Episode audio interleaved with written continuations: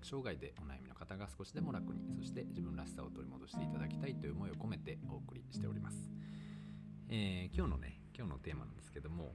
えー、前回ね東京出張に行った時に僕がまあ感想としてあの一つストーリーをあげたんですけど、まあ、そのストーリーに対してね、えー、DM をいただいてあでやっぱりこういう人ってやっぱたくさんいるよなっていう話をちょっとね、えー、改めて、えー、今日は皆様にシェアしてみたいなと思っております。はい、で僕がねどんなストーリーをあげたかっていうとその今回の東京で感じたことそれはやはり皆孤独なんだということでした。もちろん解決策も知りたいし何とか直したいという思いも強い。でもそれもそうだけど誰からも理解されず自分でもどうすればいいのか分からず途方に暮れながら今日も過ごしている。そんな方々が多かったです。あなたは一人じゃないし解決策もちゃんとあります。絶対に良くなりましょうね。とても貴重な学びをありがとうございましたというね、えー、まあ、ストーリーを上げさせていただいたんですけど、まあ、それに対してね、えー、こういうね DM が、えー、来ました。なんか涙が出ました。ありがとうございます。パニック障害やメンタルのものは目に見えない。目に見えて血が出てるとかではないから周りの人にはなかなか理解しづらいものですよね。私もずっとパニック障害に悩まされていますが仕事もしながら理解してもらうのはとても辛いです。元気な時は普通の人に見えるので普通に仕事をする反面症状が出た後に理解されずに苦しむことが多いです。パニック障害の方が仕事にしやす。い職業とは何だろうそんな風に思います。というね、えー、まあ、DM をいただきまして。うん本当にねありがとうございました。僕もねやっぱりこういうのって、えー、まあ、いろんな、まあ、この方だけじゃなくてね、まあ、いろんな方にこういう同じようなうん悩みというかっていうのをこうまあお聞かせいただいてね。やっぱりまあいろんなことあるなとは思います。あの本当にその例えばねなんか膝怪我しましたとかあ腕の骨折っちゃいましたとかうんあとなんだろうななんかこう頭から血が出てて、えー、な包帯ぐるぐるなりましたみたいなそういうものだと結構分かりやすいですよね。あの、まあ、見た目から違うしで自分もその痛みっていうものが結構共感しやすいものじゃないですか。いやな。んかパッと見た時にねあなんか痛そうだなしんどそうだな辛そうだななんかお手伝いしようかねもうゆっくりしてねみたいな感じでこうあの思えると思うんですけどやっぱりそのいざメンタル的なというか、まあ、内面の問題ってなるといやうーんその言って自分もしんどい時だってあるしみんなしんどくないとか、なんかその何ですか落ち込む時もあれば、うん、いやそりゃみんなそうでしょみたいな。なんかねなんかこうそんな感じになりがちではありますよね。でただやっぱり自分がしんどい時ね本当にしんどい時は逆に自分もそういう思いがあるからみんなしんどいよねとか、まあ、自分だってしんどい時あるよなって思いがやっぱみんなのどっかにあるので、うん、やっぱそのメンタル的にね自分がしんどくなった時になかなか言い出せないっていうかねなこれ言うと弱いやつだと思われるんじゃないかとかこれを言うとみんなに迷惑かけるんじゃないかとか言ったって自分よりもっとしんどい人いるよねとかいろんな風にねやっぱ思ってしまってうんまあなかなかこう言い出せなかったりとか、まあ、実際に勇気を持って言っても、まあ、逆にねあのみんなの反応があんまりこういいものじゃなかったり冷たくあしらわれたりとか、まあ、逆にそのひどい言葉をねなんていう人も、ま、いるかもしれませんよね。うんなんかそういう中でね障害っていうもの特にね別に命の危険もなく、うん、そして、まあ、どこを検査してもそんなに悪いものではなくそしてまあうつ病とかねなんとなくこの名の知れたものであればあなんとなくあそういう感じの人なんだな大変だなって思えるかもしれないんですけどなかなかそのパニック障害っていうその名前自体もねなかなかメジャーではなくて、まあ、最近あの芸能人の方とかがいろいろこう公表したりね、えー、と休職したりとかってありますけど、まあ、それがなかなかこううんちょっとこう一般人とはねな距離があるというかなんとなく分かるような分からないようなみたいな感じのものなのかなみたいな感じはしますよね。だからこういう方々がねでもやっぱりその実際なってみると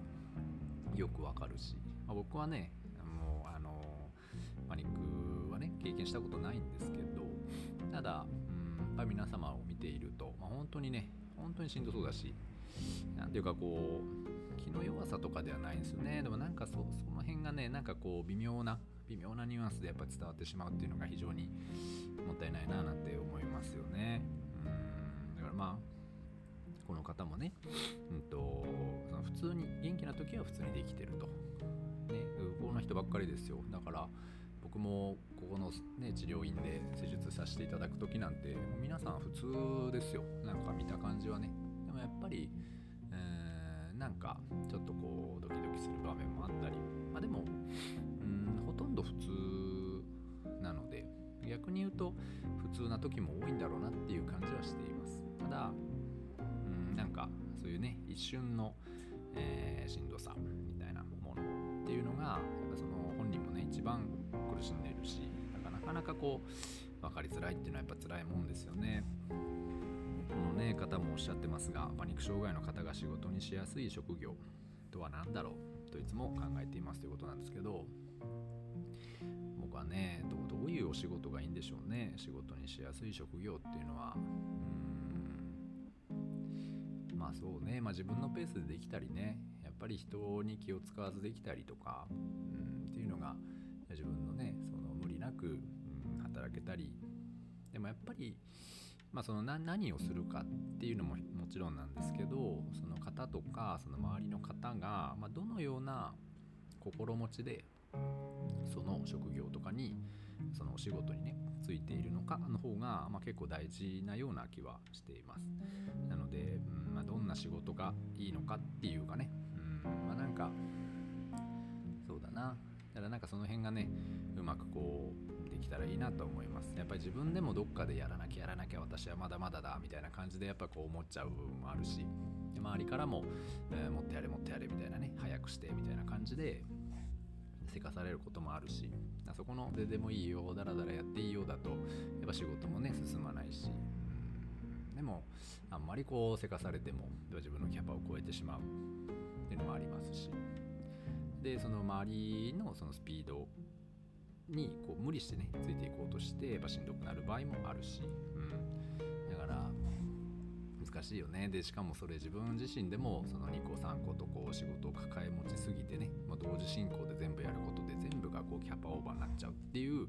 そのご自身の仕事の進め方とか仕事への取り組み方とかあやり方みたいなね。っていうのもその時の心理状況とか思考状況とかなんかそういうのもやっぱあると思うんでなかなかね、まあ、仕事難しいもんですけど、ね、しかもそれをなかなかこう人に理解されにくい状況の中やっていくというのはね本当に難しいなと思うんです。はい、なのでうん、まあ、改めてねもうちょっとこう、えー、自分にも人にも優しい社会といいますかがねできたらいいななんて思ってますね。はいなので、まあ、今日はですね、まあ、何が言いたかったかっていうとパニック障害ってやっぱりなかなか理解されなくて困ってる人って多いよなっていう話をねちょっと改めて、えー、してみました、うんまあ、仕事の話とかはまあまああの負け程度に聞いていただければと思うんですがねうんなんかまあ伝え方